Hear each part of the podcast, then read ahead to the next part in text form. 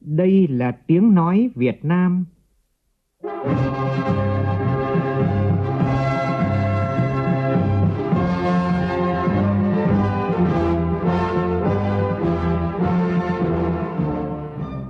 là tiếng nói Việt Nam, phát thanh từ Hà Nội, thủ đô nước Cộng hòa xã hội chủ nghĩa Việt Nam.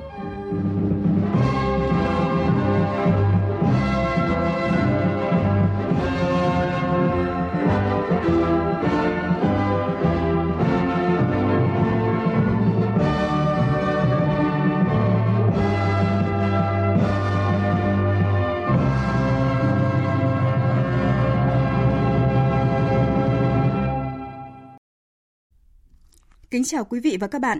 Mời quý vị và các bạn nghe chương trình Thời sự trưa của Đài Tiếng Nói Việt Nam với những tin đáng chú ý sau.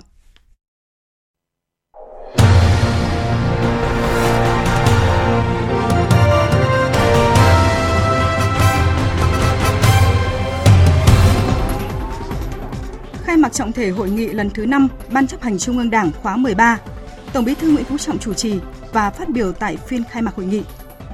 Việt Nam là một trong 7 quốc gia lần đầu tiên lọt top các nước phát triển năng lượng sạch.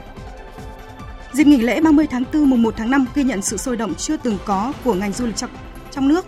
Ước tính có khoảng 5 triệu lượt khách đi du lịch, trong đó khoảng 2 triệu khách lưu trú tại các địa điểm du lịch nội địa. Cảnh báo dịch sốt xuất huyết diễn biến phức tạp tại thành phố Hồ Chí Minh.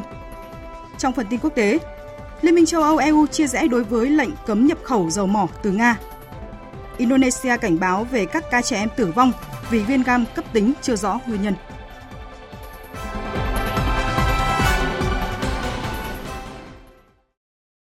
Bây giờ là tin chi tiết. Thưa quý vị, thưa các bạn, sáng nay, hội nghị lần thứ 5 Ban chấp hành Trung ương Đảng khóa 13 đã khai mạc trọng thể tại thủ đô Hà Nội. Chủ trì và phát biểu khai mạc hội nghị, Tổng Bí thư Nguyễn Phú Trọng nêu rõ, nội dung trình hội nghị là những vấn đề rất lớn, rất khó và rất hệ trọng đối với việc thực hiện thắng lợi nghị quyết đại hội 13 của Đảng trên các lĩnh vực trọng yếu. Đề nghị Trung ương phát huy cao độ tinh thần trách nhiệm, tập trung nghiên cứu, thảo luận kỹ lưỡng, cho ý kiến để hoàn thiện và xem xét, quyết định vào cuối kỳ họp. Phóng viên Văn Hiếu phản ánh. Hội nghị lần này sẽ thảo luận cho ý kiến và quyết định về các nội dung tổng kết 10 năm thực hiện nghị quyết Hội nghị Trung ương 6 khóa 11 về tiếp tục đổi mới chính sách pháp luật về đất đai trong thời kỳ đẩy mạnh toàn diện công cuộc đổi mới – tổng kết 15 năm thực hiện nghị quyết hội nghị Trung ương 7 khóa 10 về nông nghiệp, nông dân, nông thôn, tổng kết 20 năm thực hiện nghị quyết hội nghị Trung ương 5 khóa 9 về tiếp tục đổi mới, phát triển và nâng cao hiệu quả kinh tế tập thể, đề án xây dựng tổ chức cơ sở đảng và đảng viên, đề án thành lập ban chỉ đạo cấp tỉnh về phòng chống tham nhũng tiêu cực, báo cáo kiểm điểm sự lãnh đạo chỉ đạo của Bộ Chính trị Ban Bí thư năm 2021 và một số vấn đề quan trọng khác. Phát biểu khai mạc hội nghị, Tổng Bí thư Nguyễn Phú Trọng lưu ý thêm một số vấn đề liên quan đến nội dung của các báo cáo, đề án có tính chất gợi mở để Trung ương thảo luận, xem xét, quyết định.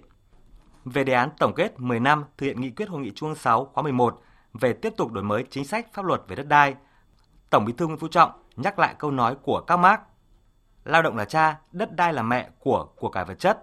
Nhiều người giàu lên nhờ đất, nhưng cũng không có ít người nghèo đi vì đất, thậm chí bị đi tù cũng vì đất, mất cả tình nghĩa cha con, anh em vì đất. Không phải ngẫu nhiên mà trong thời gian qua có tới hơn 70% số vụ tố cáo khiếu nại thuộc về lĩnh vực đất đai.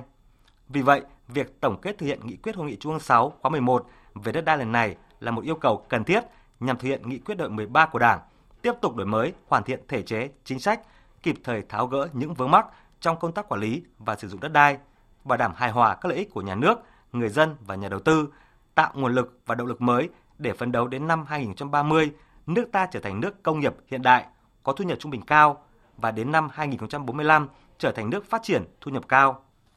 Tổng Bí thư Vũ Trọng đề nghị tập trung làm rõ vì sao nguồn lực đất đai chưa được phát huy đầy đủ để trở thành nội lực quan trọng phục vụ phát triển kinh tế xã hội. Vì sao ở nhiều nơi việc sử dụng đất đai còn lãng phí, hiệu quả thấp tệ tham nhũng tiêu cực liên quan đến đất đai, chậm được đẩy lùi, thậm chí còn có chỗ gia tăng. Vì sao số vụ khiếu nại tố cáo thuộc về lĩnh vực đất đai vẫn còn nhiều và phức tạp? Vì sao thị trường bất động sản phát triển thiếu lành mạnh, chưa bền vững và còn tiềm ẩn nhiều rủi ro? Đâu là nguyên nhân thuộc về quan điểm, chủ trương, chính sách nêu trong nghị quyết và bất cập của luật đất đai năm 2013 đâu là do các quy định dưới luật còn bất cập, có quá nhiều quy định trồng chéo, mâu thuẫn? Và đâu là do việc tổ chức thực hiện yếu kém của các cơ quan quản lý nhà nước do nhận thức chưa đầy đủ và ý thức chấp hành luật pháp chưa nghiêm vân vân. Đề cập về việc tổng kết 15 năm thực hiện nghị quyết hội nghị Trung 7 khóa 10 về nông nghiệp, nông dân, nông thôn, Tổng Bí thư Nguyễn Phú Trọng lưu ý Trung ương tập trung nghiên cứu, thảo luận, tạo sự thống nhất cao về tình hình thực hiện nghị quyết và những quan điểm, mục tiêu, nhiệm vụ và giải pháp đề ra, đáp ứng yêu cầu phát triển của thời kỳ mới đến năm 2030, tầm nhìn đến năm 2045, tiếp tục phát huy thật tốt những kết quả, thành tựu và bài học kinh nghiệm thành công đã đạt được, khắc phục triệt để những hạn chế yếu kém còn tồn tại và nguyên nhân được rút ra trong quá trình tổng kết nghị quyết. Lưu ý về việc tổng kết 20 năm thực hiện nghị quyết Hội nghị Trung ương 5 khóa 9 về tiếp tục đổi mới, phát triển và nâng cao hiệu quả kinh tế tập thể. Tổng Bí thư Nguyễn Phú Trọng nêu rõ, khu vực kinh tế tập thể của nước ta đến nay vẫn chưa đạt mức phát triển như mục tiêu yêu cầu đề ra. Đổi mới, phát triển và nâng cao hiệu quả kinh tế tập thể còn gặp nhiều khó khăn. Trên tinh thần này, Tổng Bí thư Nguyễn Phú Trọng yêu cầu đề nghị các đồng chí trung ương và các đồng chí tham dự hội nghị xuất phát từ thực tiễn thảo luận đánh giá một cách khách quan khoa học về những kết quả thành tích đã đạt được đồng thời phân tích sâu sắc những hạn chế yếu kém còn tồn tại và phân tích nguyên nhân từ đó bám sát nghị quyết đại hội 13 của Đảng và thực tế đất nước, tập trung thảo luận, làm rõ, tạo sự thống nhất cao trong toàn đảng, toàn dân về mục tiêu, quan điểm, tư tưởng chỉ đạo và những nhiệm vụ giải pháp lớn cần được quán triệt và triển khai thực hiện để kinh tế tập thể của chúng ta ngày càng phát triển mạnh hơn, đúng đắn và lành mạnh hơn, thực sự trở thành một thành phần kinh tế quan trọng của nền kinh tế thị trường định hướng xã hội chủ nghĩa ở nước ta đề cập về đề án xây dựng tổ chức cơ sở đảng và đảng viên, Tổng Bí thư Nguyễn Phú Trọng một lần nữa nhắc lại tinh thần của Chủ tịch Hồ Chí Minh đã từng nhiều lần nhấn mạnh để lãnh đạo cách mạng, đảng phải mạnh. Đảng mạnh là do chi bộ tốt, chi bộ tốt là do các đảng viên đều tốt. Phong trào xây dựng đảng bộ bốn tốt, chi bộ bốn tốt, đảng viên bốn tốt được phát động và duy trì thường xuyên ở nhiều nơi. Chính vì vậy, thực hiện nghị quyết đội 13 của Đảng về vấn đề này, Bộ Chính trị, Ban Bí thư đã chỉ đạo tổng kết về thực hiện nghị quyết số 22 của Ban chấp hành Trung ương khóa 10, quyết luận số 38 của Bộ Chính trị khóa 12 và xây dựng dự thảo nghị quyết về tăng cường củng cố, xây dựng tổ chức cơ sở đảng và nâng cao chất lượng đội ngũ đảng viên trong tình hình mới, trình Trung ương xem xét quyết định tại hội nghị lần này. Xin đề nghị các đồng chí nghiên cứu thật kỹ, thảo luận thật dân chủ, thẳng thắn, tạo sự thống nhất cao về những vấn đề nêu trong tờ trình để sau hội nghị trung ương lần này, chúng ta có được một bước chuyển biến tiến bộ mới, thực chất hơn, mạnh mẽ hơn, hiệu quả hơn, nhằm nâng cao hơn nữa chất lượng, sức mạnh, tính chiến đấu của đảng ta theo đúng tinh thần của chủ nghĩa Mark Lenin và tư tưởng Hồ Chí Minh. Ông Lenin ngày xưa ông nói là thà ít mà tốt.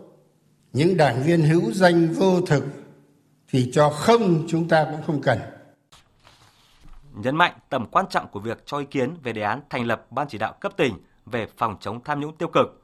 Tổng Bí thư Nguyễn Phú Trọng biểu dương năm địa phương là thành phố Hà Nội, Thái Bình, Sóc Trăng, An Giang, Khánh Hòa đã tham mưu cho tỉnh ủy, thành ủy lãnh đạo chỉ đạo công tác này. Đồng thời khẳng định đề án đã trình bày đầy đủ, đúng đắn, có cơ sở lý luận và thực tiễn về sự cần thiết, căn cứ và nguyên tắc thành lập ban chỉ đạo cấp tỉnh chức năng nhiệm vụ quyền hạn tổ chức bộ máy quan hệ công tác của ban chỉ đạo cấp tỉnh về phòng chống tham nhũng tiêu cực và cũng đã dự thảo các văn bản liên quan.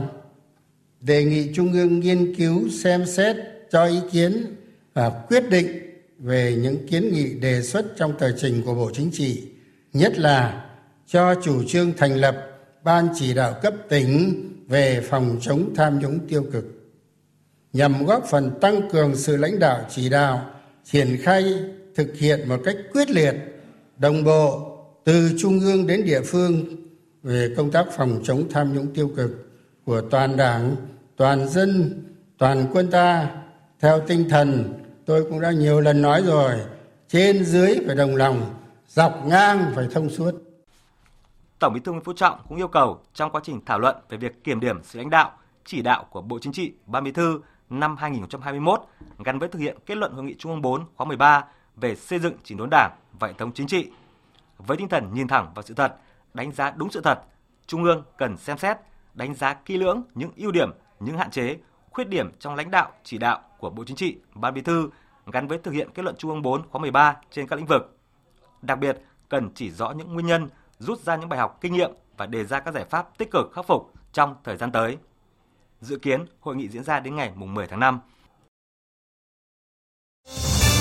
Thời sự VOV nhanh, tin cậy, hấp dẫn.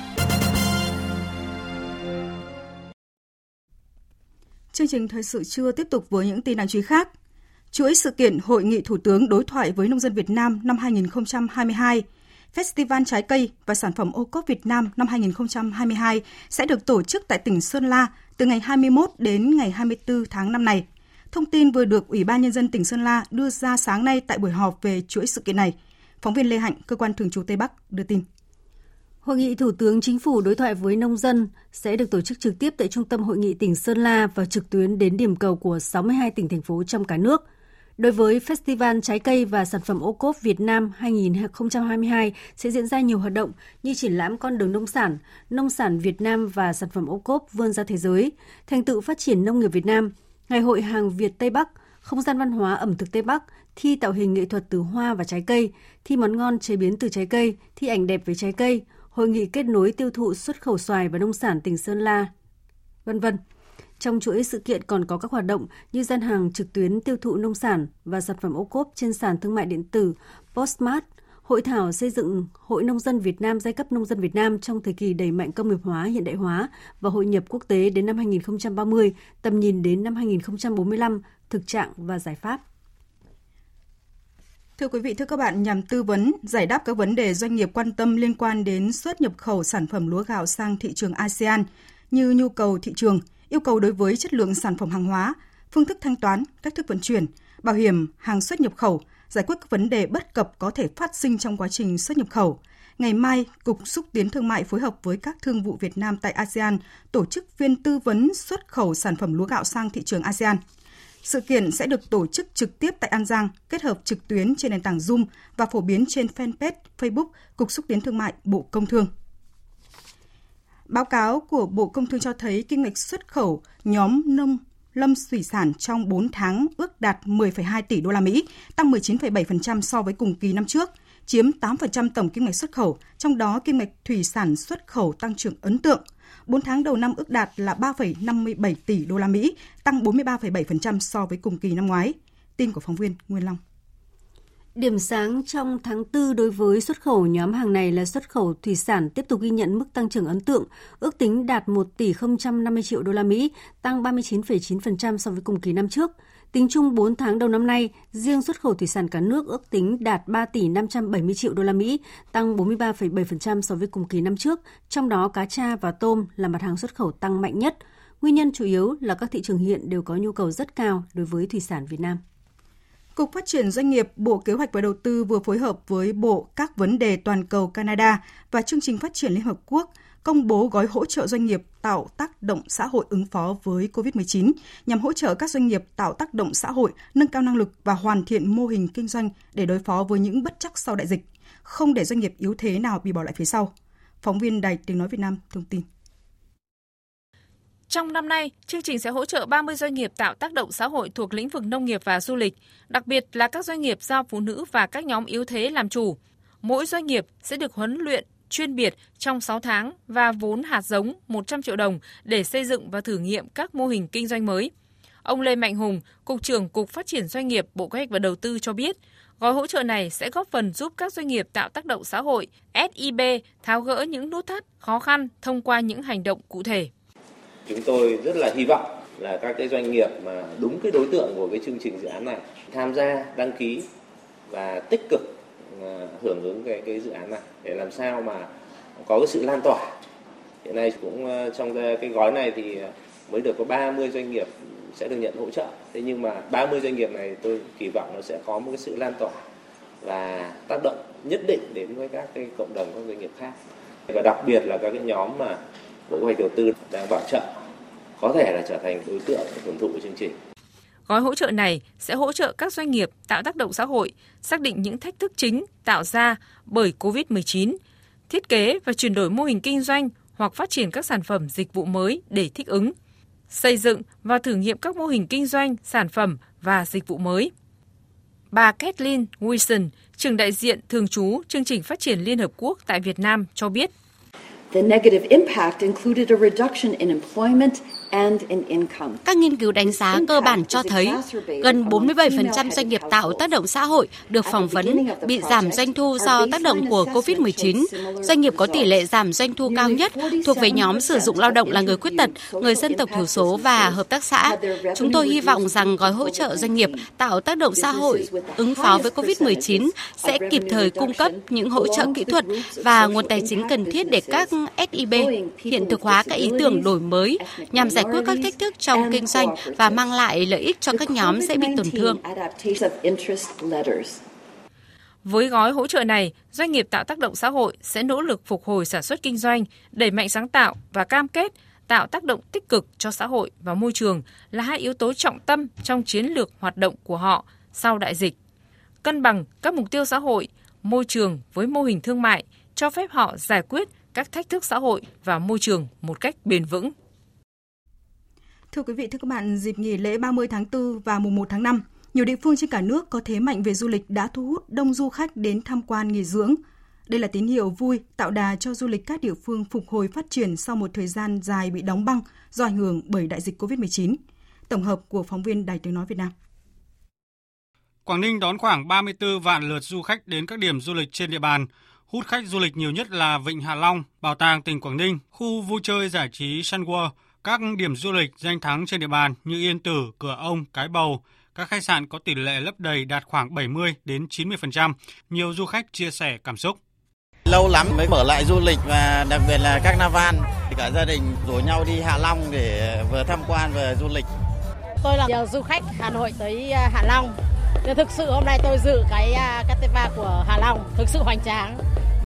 Theo Sở Du lịch tỉnh Ninh Bình, dịp nghỉ lễ này, lượng du khách về địa phương tăng mạnh với hơn 180.000 lượt du khách, trong đó có gần 7.000 lượt khách quốc tế, doanh thu ước đạt 200 tỷ đồng. Dịp này, Ninh Bình khai trương, khánh thành nhiều điểm đến hấp dẫn, thu hút lượng lớn du khách như công trình Thủy Đình tại khu phố cổ Hoa Lư, thành phố Ninh Bình, Vadena Resort tại Cúc Phương, huyện Nho Quan. Trong 4 ngày nghỉ lễ 30 tháng 4 và mùng 1 tháng 5, tỉnh Bình Định đón hơn 192.000 lượt khách, tổng doanh thu du lịch ước đạt 215 tỷ đồng. Tỉnh Bình Định đã tổ chức nhiều hoạt động chương trình lễ hội phục vụ du khách như lễ hội du lịch biển Quy Nhơn 2022 với chủ đề Quy Nhơn Thiên đường biển, lễ hội đường phố Quy Nhơn.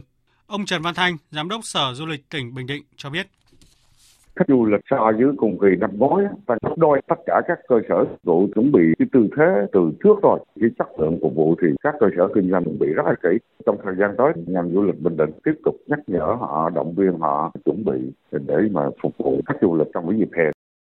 Còn tại tỉnh Thừa Thiên Huế, dịp này thu hút 45.000 lượt khách đến tham quan. Nhằm thu hút khách tham quan, tỉnh đã tổ chức nhiều hoạt động, lễ hội văn hóa phục vụ du khách và người dân địa phương như Festival Thuận An Biển Gọi, Ngày hội vùng cao A Lưới, Ngày hội Huế Kinh đô ẩm thực, phố đêm Hoàng Thành.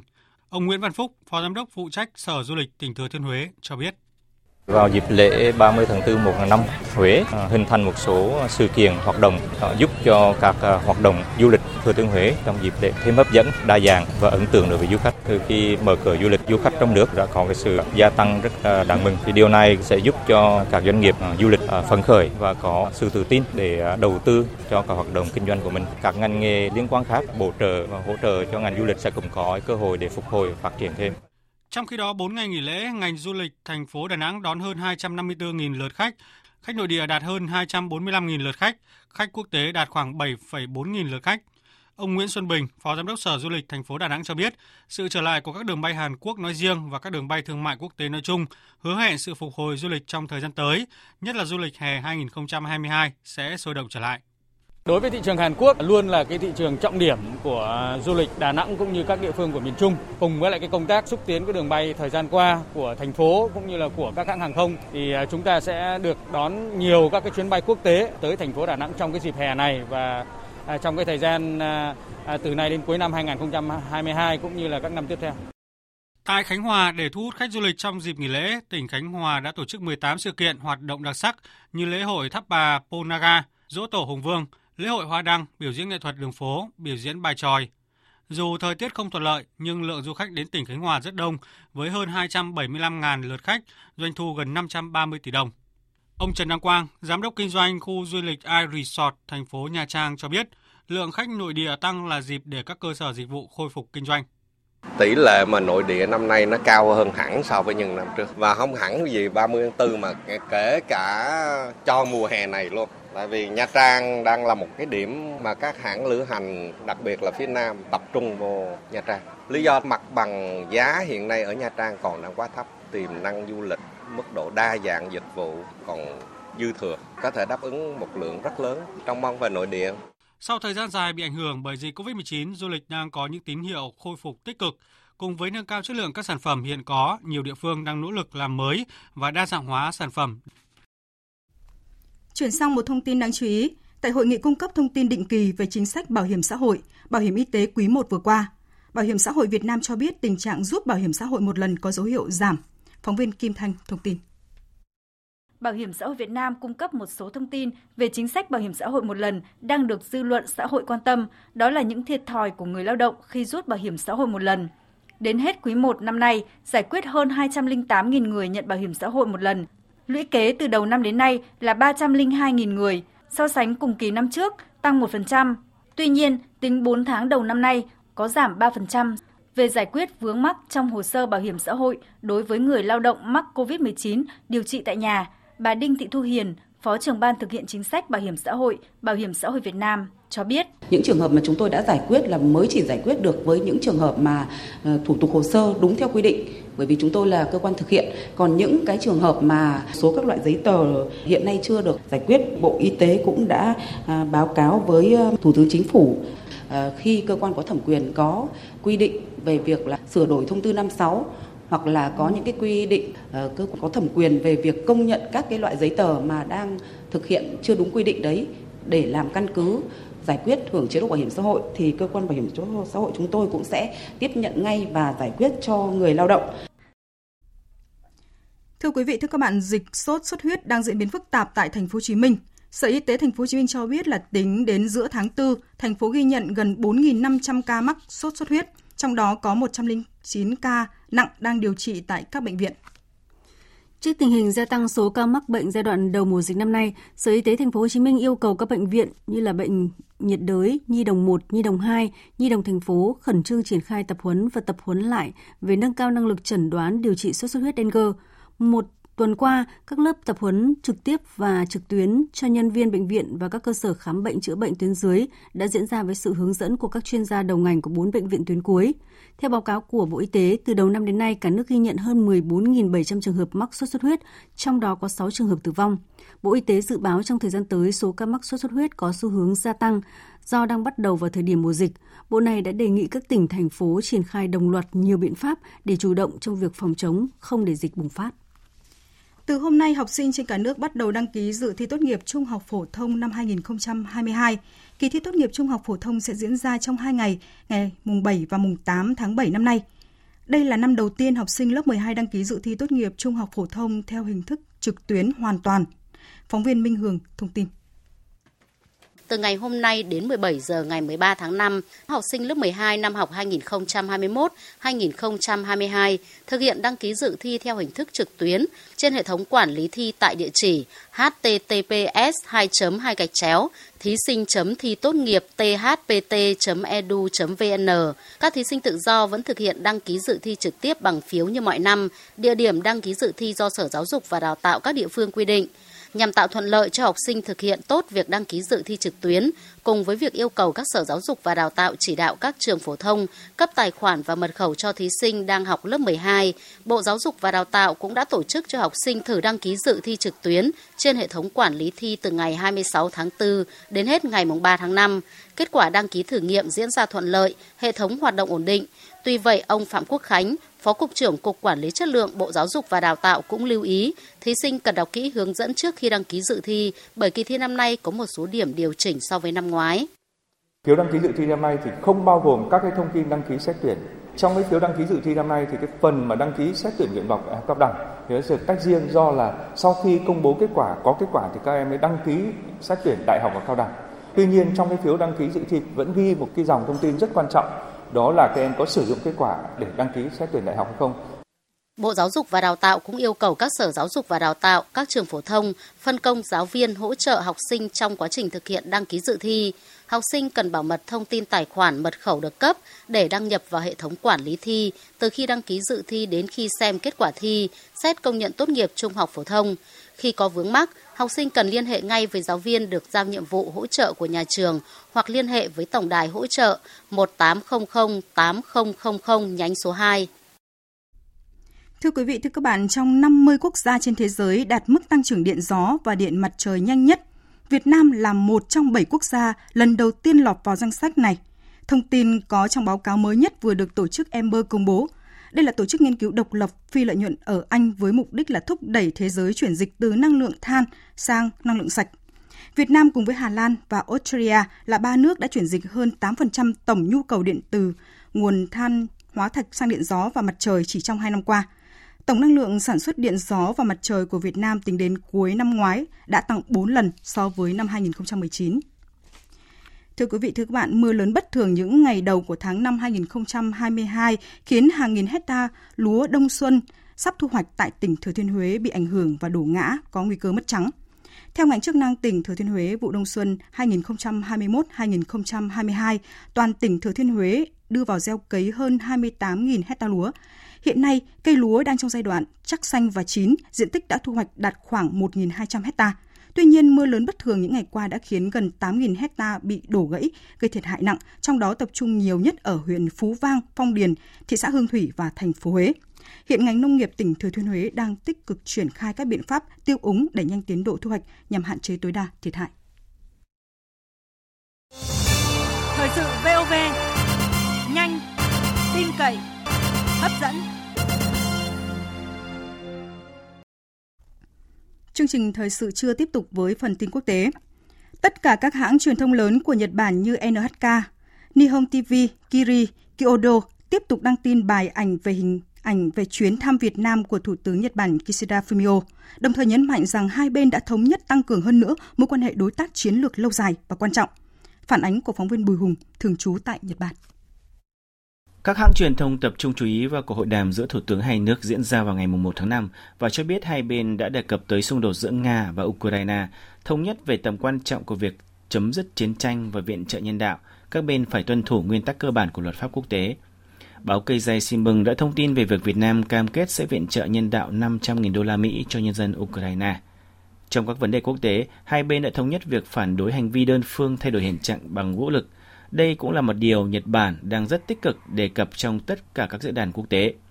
Hãng phát thanh và truyền hình NHK cho biết, Thủ tướng Kishida Fumio ngoài cuộc hội đàm với Thủ tướng Việt Nam Phạm Minh Chính còn có cả à, hội đàm với các nhà lãnh đạo cao cấp nhất của Việt Nam. Ông Asano Katsuhito, nguyên Thứ trưởng Bộ Ngoại giao Nhật Bản, khi trả lời phỏng vấn phóng viên thường trú Đài tiếng nói Việt Nam tại Nhật Bản cho rằng chuyến thăm Việt Nam lần này của Thủ tướng Nhật Bản là sự tiếp nối của các thế hệ lãnh đạo Nhật Bản coi trọng quan hệ hợp tác thân thiết và tin tưởng với Việt Nam. À, hiện tại mối quan hệ hai nước có những bước phát triển rất tốt đẹp trên nhiều lĩnh vực. Nhật Bản đang thiếu nguồn nhân lực và người lao động Việt Nam cần cù chịu khó nên trở thành thị trường đầy tiềm năng, đóng góp cho sự phát triển của hai nước. Ông Katsuga Katsushi, nhà nghiên cứu văn hóa châu Á nhận định rằng trong chiến lược phát triển của mình, Nhật Bản coi khu vực Đông Nam Á, trong đó có Việt Nam là yếu tố quan trọng không thể thiếu. Hơn thế nữa, Việt Nam và Nhật Bản có nhiều yếu tố tương đồng về văn hóa, có quan hệ lịch sử lâu đời nên nhân dân hai nước cảm thấy sự gắn bó thân thiết. Hiện nay có khoảng hơn 500.000 người Việt Nam đang sinh sống, học tập và lao động tại Nhật Bản và đây cũng sẽ là cầu nối để nhân dân hai nước hiểu biết hơn về nhau, từ đó cùng đóng góp vào lợi ích quốc gia. Cuộc chiến trừng phạt giữa Nga và các nước phương Tây vẫn chưa thể dừng lại và đang có chiều hướng leo thang khi Liên minh châu Âu hôm nay đang tính đến gói trừng phạt thứ 6.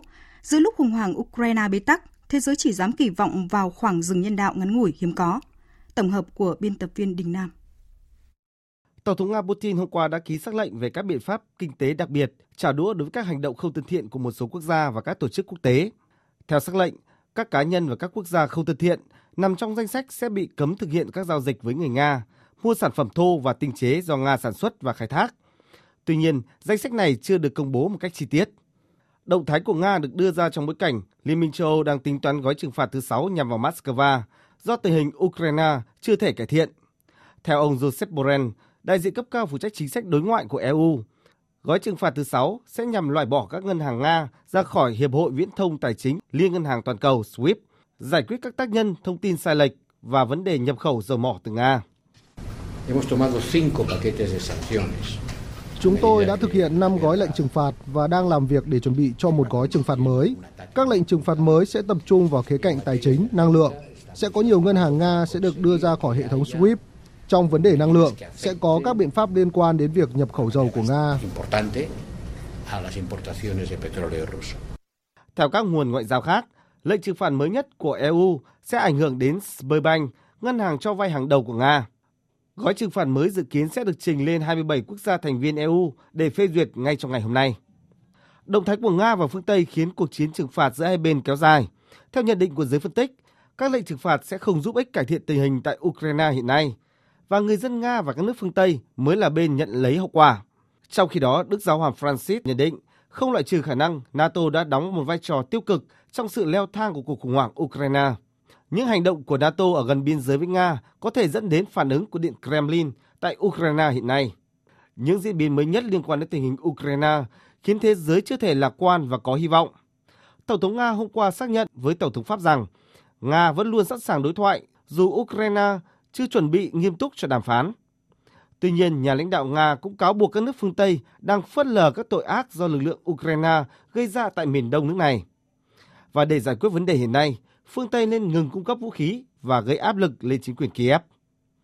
Giữa lúc chiến sự Ukraine bế tắc, Ukraine xác nhận đã có hơn 150 dân thường được sơ tán khỏi nhà máy thép ở Mariupol. Tổng thư ký Liên Hợp Quốc Antonio Guterres hôm qua chỉ dám hy vọng Ukraine và Nga có thể tổ chức thêm nhiều khoảng rừng nhân đạo để tiếp tục công tác sơ tán dân thường ra khỏi các vùng chiến sự nóng. Trong nỗ lực nhằm hạn chế tác động của những thông tin sai lệch đến lá phiếu của cử tri, trong cuộc bầu cử quốc hội vào ngày 21 tháng 5 của Australia đã yêu cầu các mạng xã hội gỡ bỏ các thông tin sai lệch. Phóng viên Việt Nga thường trú tại Australia thông tin. Trong nửa đầu chiến dịch tranh cử, Ủy ban bầu cử Australia đã yêu cầu các nền tảng xã hội, trong đó có Facebook, Instagram, Twitter, gỡ bỏ 40 nội dung sai lệch hoặc xuyên tạc về bầu cử. Các nội dung được yêu cầu gỡ bỏ gồm các thông tin xuyên tạc về việc Australia sử dụng máy bỏ phiếu Dominion, các bài đăng khuyến khích bỏ phiếu không chính thức, các tài khoản mạo danh của Ủy ban bầu cử Australia, thông tin sai lệch về quy trình bầu cử cũng như những người bị COVID-19 không được đi bỏ phiếu, hay việc sử dụng bút chì để đánh dấu sẽ bị lợi dụng để tẩy xóa. Người phát ngôn của Ủy ban bầu cử Australia cho biết, cơ quan này đang có sự hợp tác tích cực với các nền tảng xã hội nên hầu hết các yêu cầu gỡ bỏ nội dung đều được thực hiện. Người phát ngôn của Ủy ban bầu cử Australia cho hay, đa phần các nội dung được yêu cầu gỡ bỏ là ở trên Facebook và Twitter, và hai nền tảng truyền thông này đã xử lý yêu cầu trong vòng 2 ngày. Bên cạnh đó, các nền tảng khác như Instagram, YouTube và TikTok cũng đã gỡ một số nội dung theo yêu cầu của Ủy ban bầu cử. Ngày 21 tháng 5 tới đây, khoảng 17 triệu cử tri Australia sẽ đi bỏ phiếu bầu 151 nghị sĩ tại Hạ viện và 40 nghị sĩ tại Thượng viện. Ủy ban bầu cử Australia đang nỗ lực ngăn chặn việc phát tán các thông tin sai lệch và xuyên tạc trên mạng xã hội để hạn chế tác động của các thông tin này đến lá phiếu của cử tri. Tổng thống Hàn Quốc Moon Jae-in vừa phê chuẩn dự thảo sửa đổi luật cơ quan công tố và luật tố tụng hình sự. Hai dự luật đang gây tranh cãi gay gắt trong chính giới Hàn Quốc, có nội dung thu hẹp quyền điều tra của cơ quan công tố. Với việc ký ban hành của Tổng thống Moon Jae-in, hai dự luật này được đăng báo công khai ngay tức và chính thức có hiệu lực từ 4 từ tháng 4, tức là tháng 9 năm nay. Thưa quý vị, thưa các bạn, sau 3 trường hợp trẻ em tử vong nghi ngờ do mắc bệnh viêm gan cấp tính, các cơ quan chức năng và chuyên môn y tế Indonesia đã tăng cường cảnh giác, đồng thời cảnh báo người dân về căn bệnh chưa rõ nguyên nhân này. Võ Giang, phóng viên thường trú Đài Tiếng Nói Việt Nam tại Indonesia, đưa tin. Người phát ngôn Bộ Y tế Indonesia, bà Siti Nadia Tamizi cho biết, trong hai tuần qua, Indonesia đã gia tăng mức độ cảnh giác trước căn bệnh viêm gan cấp tính ở trẻ. Vào tháng 4 vừa qua, ba bệnh nhi tử vong ở nước này đã được đưa tới bệnh viện ở thủ đô Jakarta trong tình trạng nghiêm trọng như buồn nôn, nôn mửa, tiêu chảy nặng, sốt, vàng da, co giật và mất ý thức. Theo bà Tamizi, các trẻ tử vong đều đã được tiêm vaccine đầy đủ và loại virus được phát hiện là loại mới, không phải loại gây ra viêm gan thường gặp lâu nay. Bộ Y tế Indonesia khuyến cáo các phụ huynh cần tăng cường theo dõi, đưa ngay trẻ đến bệnh viện nếu có các triệu chứng bệnh. Cơ quan y tế Indonesia đang điều tra nguyên nhân căn bệnh viêm gan cấp tính, đồng thời ban hành một thông tư đẩy mạnh giám sát bệnh trên toàn quốc. Thông tư đề nghị các cơ quan y tế địa phương, phòng thí nghiệm, bệnh viện, giám sát, báo cáo sớm các trường hợp mắc hội chứng vàng da cấp tính để cập nhật vào hệ thống cảnh báo và ứng phó sớm. Trong lúc chờ kết quả điều tra, Bộ Y tế Indonesia kêu gọi người dân bình tĩnh và thận trọng, thực hiện các biện pháp phòng ngừa y tế như rửa tay, nấu chín thực phẩm, vệ sinh dụng cụ ăn uống, tránh tiếp xúc với người bệnh. Chúng ta đang sống trong địa ngục. Lời cảm thán này của nhiều người dân tại Ấn Độ và Pakistan được nhiều phương tiện truyền thông quốc tế trích dẫn tại trong những ngày qua, phản ánh đợt nắng nóng khắc nghiệt và bất thường đang diễn ra tại hai quốc gia Nam Á này. Nhiệt độ đạt mức cao kỷ lục, có những nơi nắng nóng đạt ngưỡng chưa từng có trong hơn một thế kỷ. Cuộc sống của người dân bị đảo lộn, thậm chí đe dọa tới tốc độ tăng trưởng kinh tế. Những gì đang diễn ra tại Ấn Độ và Pakistan một lần nữa cho thấy tình trạng biến đổi khí hậu có thể đẩy cuộc sống của con người tới ngưỡng khó khăn như thế nào. Biên tập viên Thúy Ngọc và Phan Tùng sẽ cùng tìm hiểu rõ vấn đề này ngay sau đây.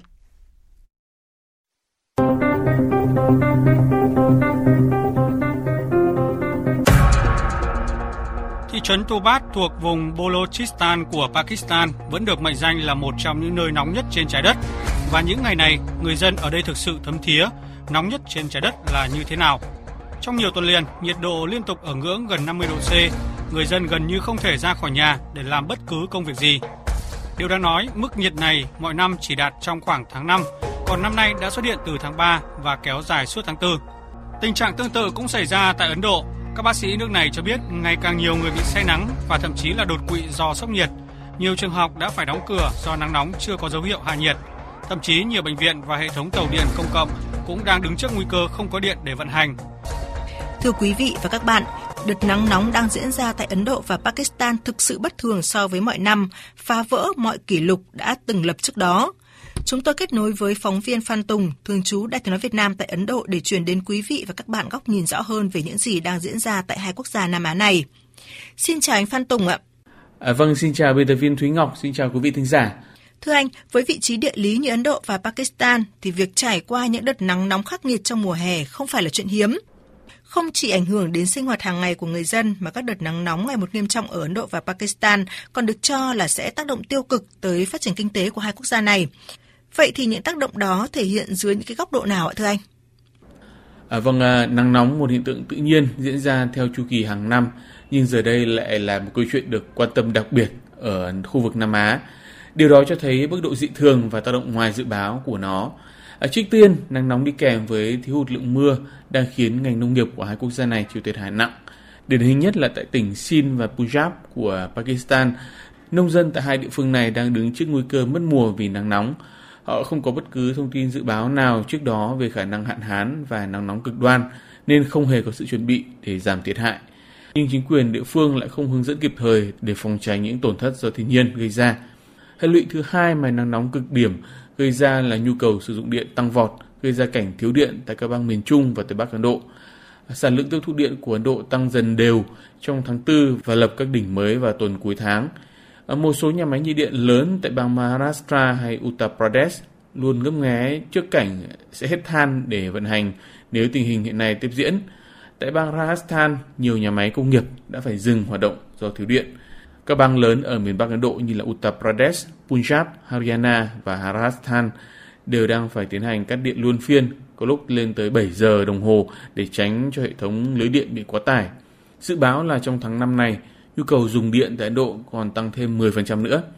lượng than dự trữ tại quốc gia Nam Á này ở giai đoạn trước mùa hè à, rơi vào mức thấp nhất trong vòng 9 năm gần đây.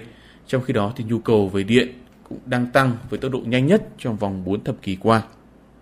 Vâng, như anh Phan Tùng vừa chia sẻ thì đợt nắng nóng khắc nghiệt và bất thường ở Ấn Độ và Pakistan đang có những tác động rõ ràng tới nền kinh tế, với lĩnh vực chịu ảnh hưởng nhất đó là nông nghiệp. Năng suất các sản phẩm như lúa mì, các loại trái cây, rau quả suy giảm nghiêm trọng, có nơi giảm tới 50%, làm trầm trọng thêm tình trạng thiếu hụt lương thực toàn cầu do tác động của tình hình chiến sự tại Ukraine. Tại quận Mastun ở Balochistan, Pakistan, nơi nổi tiếng với những vườn táo và đào chín đỏ, thì người dân đang tuyệt vọng nhìn hoa nở sớm hơn một tháng rồi lụi tàn trong thời tiết nắng nóng cháy mùa. Nhiều người nông dân chia sẻ rằng lần đầu tiên họ chứng kiến sự khắc nghiệt của thời tiết tàn phá mùa màng của họ đến mức độ như vậy. Theo các chuyên gia, những gì đang diễn ra tại Ấn Độ và Pakistan là lời cảnh báo mang tính khẩn cấp rằng tình trạng biến đổi khí hậu có thể mang lại những tác động tiêu cực vượt mọi dự báo, thử thách giới hạn sống của con người. Đây thực sự là bài toán nan giải với một quốc gia đông dân như Ấn Độ. Thưa anh Phan Tùng ạ, đợt nắng nóng nghiêm trọng đang diễn ra tại Ấn Độ và Pakistan được cho là phản ánh chân thực nhất cái tác động của tình trạng biến đổi khí hậu. Vậy thì câu chuyện thích ứng đang được nhìn nhận như thế nào tại Ấn Độ, quốc gia có dân số lớn thứ hai thế giới ạ thưa anh? À, thưa chị, à, việc thích ứng với các hiện tượng thời tiết dị thường trên quy mô lớn do biến đổi khí hậu gây ra không chỉ là bài toán nan giải với Ấn Độ, đây là thách thức với cả thế giới. Vấn đề là phải đưa ra được các dự báo sớm về khả năng biến đổi khí hậu tác động tới sản xuất, đời sống của con người để đưa ra các hình thức ứng phó phù hợp. Ngoài giải quyết những hệ quả do biến đổi khí hậu gây ra, Ấn Độ còn phải đóng góp vào việc ngăn chặn nó diễn ra nhanh hơn và nghiêm trọng hơn. À, với vị trí là nền kinh tế phát thải lớn thứ ba thế giới và nhiệt điện chiếm tới 70% tổng nguồn phát của đất nước, Ấn Độ vừa là người chịu thiệt hại, vừa là chủ thể đóng góp vào biến đổi khí hậu việc đa dạng hóa và chuyển đổi các nguồn năng lượng thay thế cho năng lượng hóa thạch cũng đang là vấn đề với đất nước 1,4 tỷ dân này. Cảm ơn phóng viên Phan Tùng đã chia sẻ với chúng tôi những thông tin vừa rồi. Thưa quý vị và các bạn, cả Ấn Độ và Pakistan đều nhận định đất nước đang phải đối mặt với tình trạng khẩn cấp do biến đổi khí hậu. Điều đáng nói là không chỉ có Ấn Độ và Pakistan, mà bất cứ quốc gia nào cũng có khả năng lặp lại kịch bản này. Đây là lời cảnh tỉnh với cộng đồng quốc tế rằng không thể chậm trễ trong các hoạt động ngăn ngừa và ứng phó với biến đổi khí hậu, bởi cuộc sống của người dân hoàn toàn có khả năng bị đẩy tới ngưỡng không thể chịu đựng. Tiếp theo là trang tin đầu tư tài chính và bản tin thể thao. Trang tin đầu tư tài chính. Thưa quý vị, thưa các bạn, giá vàng trong nước và thế giới cùng giảm trong phiên sáng nay. Công ty vàng bạc đá quý Sài Gòn đang niêm yết giá vàng mua vào ở mức 69 triệu 250 000 đồng một lượng, bán ra 69 triệu 950 000 đồng một lượng. Sáng nay, công ty vàng bạc đá quý Bảo Tín Minh Châu niêm yết giá vàng ở mức mua vào là 54 triệu 630 000 đồng và bán ra 55 triệu 330 000 đồng một lượng. Trên thị trường thế giới, giá vàng đang được niêm yết trên sàn Kitco là 1.879,1 đô la Mỹ một ounce. Sáng nay, Ngân hàng Nhà nước công bố tỷ giá trung tâm của đồng Việt Nam với đô la Mỹ ở mức 23.128 đồng, giảm 12 đồng so với trước kỳ nghỉ lễ. Với biên độ cộng trừ 3%, tỷ giá trần mà các ngân hàng áp dụng hôm nay là 23.821 đồng một đô la Mỹ và tỷ giá sàn là 22.434 đồng một đô la Mỹ. Theo khảo sát của các chuyên gia và doanh nghiệp bất động sản của Việt Nam Report về mức biến động giá trung bình trong năm 2022 cho thấy đất nền là phân khúc có khả năng tăng giá cao nhất. Phân khúc đất nền, đất nông nghiệp, nhà ở và chung cư giá rẻ có khả năng tăng cao giá trong khoảng 11 đến 20% các phân khúc bất động sản vendo, bất động sản công nghiệp, văn phòng cho thuê có thể tăng trung bình từ 5 đến 10% so với năm trước. Trước tình trạng sốt đất trong năm ngoái, các chuyên gia trong khảo sát của Vietnam Report nhận định trong năm nay tình trạng sốt đất vẫn xảy ra với xác suất thấp hơn. Báo cáo cập nhật vĩ mô mới công bố của công ty chứng khoán Bảo Việt BVSC cho biết, tính tới cuối tháng 4, lãi suất huy động 12 tháng tiếp tục tăng thêm 0,08 điểm phần trăm lên mức 5,66%. Tăng trưởng tín dụng tính tới ngày 31 tháng 3 năm 2022 đạt 5,04% là mức cao nhất trong vòng 10 năm qua. Theo các chuyên gia của công ty chứng khoán Bảo Việt, với những áp lực từ lạm phát cũng như nhu cầu tín dụng tăng cao trong quá trình phục hồi nền kinh tế, lãi suất có thể tăng nhẹ trong thời gian tới đây. Tuy nhiên, mức tăng của lãi suất sẽ chưa quá lớn trong năm nay để có thể hỗ trợ cho kinh tế phục hồi. Chuyển sang các thông tin về thị trường chứng khoán, sau dịp nghỉ lễ dài, thị trường chứng khoán mở cửa phiên giao dịch ngày mùng 4 tháng 5 ghi nhận những diễn biến không mấy tích cực. Áp lực bán mạnh đẩy các chỉ số đồng loạt giảm điểm, đặc biệt là tại các cổ phiếu nhóm vốn hóa lớn như là VRE, VIC, KDH. Nhóm ngân hàng giao dịch kém sắc với việc phần lớn các cổ phiếu chìm trong sắc đỏ như TCB, STB, VCB. Tương tự, đa giảm cũng chiếm ưu thế tại các nhóm cổ phiếu chứng khoán, bất động sản, xây dựng, phân bón, thép. Đầu tư tài chính, biến cơ hội thành hiện thực. Đầu tư tài chính, biến cơ hội thành hiện thực. Quý vị và các bạn thân mến, thời gian gần đây cơ quan quản lý nhà nước có những động thái chấn chỉnh khá mạnh tay đối với những sai phạm của một số đợt phát hành trái phiếu doanh nghiệp, đồng thời dự thảo sửa đổi một số quy định về chào bán và giao dịch trái phiếu doanh nghiệp phát hành riêng lẻ đang được xây dựng theo hướng chặt chẽ hơn. Tuy nhiên, chuyên gia chứng khoán khuyến nghị không thể vì sai phạm của một số doanh nghiệp mà siết quá chặt việc phát hành trái phiếu doanh nghiệp. Các quy định pháp luật cần giữ được nhịp tăng trưởng của thị trường trái phiếu doanh nghiệp trong dài hạn trên cơ sở phát triển lành mạnh và bền vững. Tại tọa đàm chấn chỉnh thị trường trái phiếu doanh nghiệp gạn đục khơi trong do tạp chí Kinh tế Việt Nam tổ chức mới đây, các chuyên gia chứng khoán đồng thuận với quyết tâm của cơ quan quản lý nhà nước trong việc thanh lọc để giúp thị trường phát triển lành mạnh và bền vững. Tuy nhiên, chuyên gia đánh giá không nên vì một vài trường hợp sai phạm mà chuyển sang khóa quá chặt sự phát triển của thị trường này. Cụ thể, góp ý vào dự thảo Nghị định sửa đổi Nghị định 153 năm 2020 về chào bán và giao dịch trái phiếu doanh nghiệp phát hành riêng lẻ, luật sư Nguyễn Thanh Hà, Chủ tịch công ty luật SB Law nhìn nhận theo cái dự thảo gần nhất quy định rất là chặt chẽ nhưng mà có một cái quy định mà tôi nghĩ là cũng tương đối là bất cập là doanh nghiệp mà muốn phát hành trái phiếu riêng lẻ ấy, là cái năm lần trước là không được được lộ thì tôi nghĩ là cái điều kiện quay ngoắt 180 độ như thế thì nó tương đối là khó khăn cho các doanh nghiệp. Đặc biệt là nhiều cái doanh nghiệp mang tính chất nó khởi nghiệp. Họ làm sao mà đã có cái lãi được ngay? Và nhiều doanh nghiệp là người ta đầu tư hàng năm đến 10 năm và người ta lỗ là lỗ theo lộ trình. Đến một cái điểm là 5 năm đến 10 năm mới điểm hòa vốn cơ mà thế thì chúng ta mà làm như thế thì sẽ thắt chặt cái điều kiện phát hành trái phiếu và vì vậy mà sẽ loại rất nhiều các cái doanh nghiệp startup doanh nghiệp khởi nghiệp rồi rất nhiều các cái dự án sẽ không thể tiếp cận cái nguồn vốn thông qua phát hành trái phiếu riêng lẻ nữa chuyên gia chứng khoán nhấn mạnh Nguyên tắc huy động trái phiếu doanh nghiệp, nhất là phát hành riêng lẻ, là doanh nghiệp tự vay, tự trả, tự chịu trách nhiệm. Việc siết quá chặt điều kiện phát hành riêng lẻ sẽ khiến nhiều doanh nghiệp không đáp ứng được và một lượng lớn nguồn vốn trong dân cư sẽ không vào được doanh nghiệp qua sản phẩm tài chính này. Ông Khổng Phan Đức, Chủ tịch Hội đồng thành viên Công ty Quản lý Quỹ Việt Tin Banh nhìn nhận, chỉ cần siết chặt lại một số con ốc lòng lẻo trong cỗ máy, chứ không nên siết toàn bộ. Điều luồng vốn thông qua các định chế trung gian, đấy là một cái siết chặt. Khuyến khích sử dụng đính tín nhiệm, siết chặt thứ hai. Nâng cao vai trò đại diện trái chủ, đấy là siết chặt thứ ba.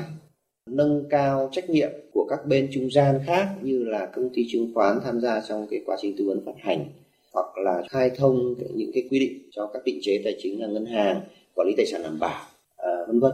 Đấy là những cái siết chặt khác. Rồi chúng ta nâng cao cái chất lượng công bố thông tin. Đấy là những cái siết chặt mà tôi cho rằng là cũng đủ để cho thị trường chạy rất là êm ả rồi.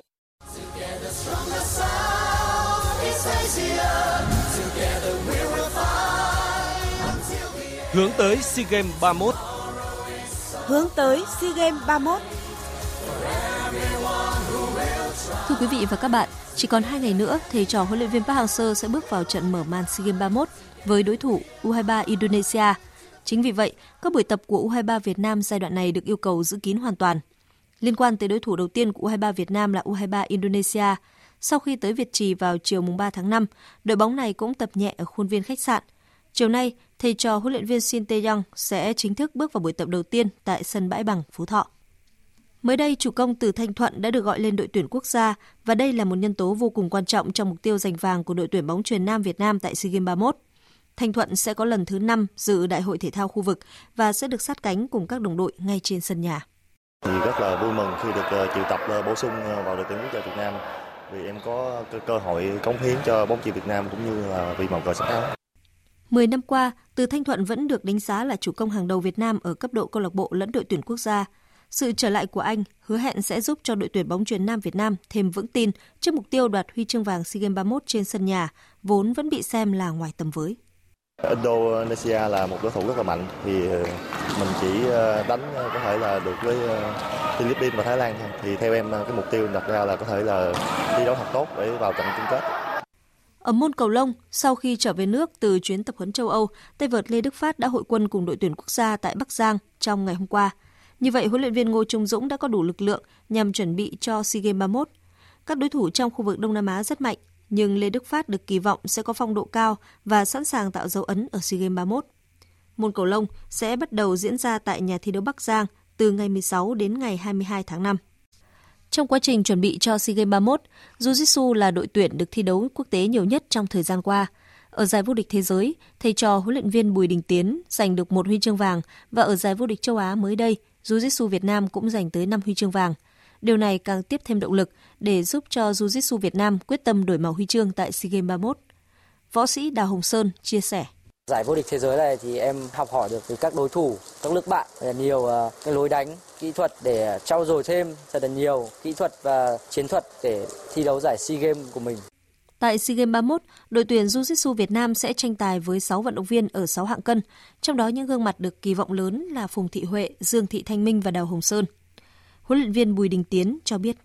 Cùng nhau à, mổ xẻ từng đối thủ một tại vì chúng ta là được đấu trên sân nhà nên đối thủ gần như lộ diện hết. Chúng tôi sẽ đi phân tích từng đối thủ một ở từng nội dung hạng cân và đưa ra những bài tập tích hợp. Ờ, về mặt à, thể lực cũng như chiến thuật để khai thác vào điểm à, yếu đối thủ và khắc chế cái điểm mạnh đối thủ để tự tin để giành chiến thắng à, trên sân nhà. Tại SEA Games 31, nội dung biểu diễn của môn ủ su sẽ có 13 trong tổng số 21 bộ huy chương. Vì thế, thành tích của đội Tao Lu đóng vai trò vô cùng quan trọng tới mục tiêu giành được 5 đến 7 huy chương vàng của ủ su Việt Nam. Cơ sở để ủ su Việt Nam nói chung và đội Tao Lu nói riêng tự tin vào mục tiêu đặt ra là sự tiến bộ của các vận động viên cùng sự trở lại của Dương Thúy Vi, người từng giành hai huy chương vàng tại SEA Games 29 ở nội dung kiếm thuật và thương thuật. Huấn luyện viên Nguyễn Văn Trương khẳng định Tất nhiên là sự trở lại của Thúy Vi ờ, thì nó sẽ đem lại cái ờ, lợi thế nhất định cho đội thao lưu vì mà Vi vẫn là cái thế mạnh của đội. Lần này cũng Vi cũng tham dự ba nội dung trường quyền, kiếm và thương cũng là vận động viên mà chúng tôi ờ, đặt nhiều hy vọng giành thành tích cao cho đội. Ngoài ra, trong thành phần đội tuyển ủ su Việt Nam còn có sự góp mặt của vận động viên kỳ cựu Phạm Quốc Khánh. Với nhiều lợi thế như vậy, nên có thể nói hoàn thành mục tiêu hoàn toàn nằm trong tầm tay của thầy trò huấn luyện viên Nguyễn Văn Trương. Khánh thì là vận động viên kỳ cựu thì cậu vẫn là cái người mà có cái sự ờ, ổn định nhất định. Ờ, chính vì cái sự ổn định của cậu ấy cho nên là ban huấn luyện cũng đặt nhiều hy vọng vào cậu ấy trong cái đợt này. Chuyển sang tin thể thao đáng chú ý khác. Sáng nay, Liverpool đã đánh bại Villarreal với tỷ số 3-2 trong trận bán kết lượt về UEFA Champions League mùa giải 2021-2022. Đây là trận đấu mà Liverpool bị đối thủ dẫn trước 2-0 trong hiệp 1, nhưng trong hiệp 2, Lữ đoàn đỏ đã thi đấu bùng nổ để ghi 3 bàn thắng và thắng chung cuộc với tỷ số 5-2. Với kết quả này, huấn luyện viên Jurgen Klopp lập kỷ lục ấn tượng khi trở thành thuyền trưởng thứ 5 trong lịch sử Champions League, lọt vào 4 trận chung kết. Bên cạnh đó, thuyền trưởng người Đức cũng là huấn luyện viên đầu tiên đạt thành tích vào tới trận chung kết Cúp C1 châu Âu, FA Cup và League Cup trong cùng một mùa giải. Dự báo thời tiết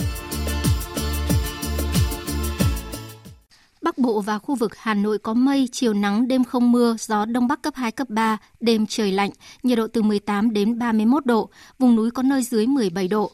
Khu vực từ Nghệ An đến Thừa Thiên Huế có mây, chiều nắng, đêm có mưa rào và rông vài nơi, gió Bắc đến Tây Bắc cấp 2, cấp 3, phía Bắc đêm trời lạnh, nhiệt độ từ 19 đến 29 độ. Khu vực từ Đà Nẵng đến Bình Thuận có mây, chiều nắng, chiều tối và đêm có mưa rào và rông vài nơi, gió Đông Bắc cấp 3, nhiệt độ từ 22 đến 33 độ. Tây Nguyên và Nam Bộ có mây, có mưa rào và rông vài nơi. Riêng chiều tối và tối có mưa rào và rông, cục bộ có mưa to đến rất to, gió nhẹ. Trong mưa rông có khả năng xảy ra lốc, xét, mưa đá và gió giật mạnh. Nhiệt độ từ 19 đến 33 độ, có nơi trên 33 độ. Tiếp theo là dự báo thời tiết biển.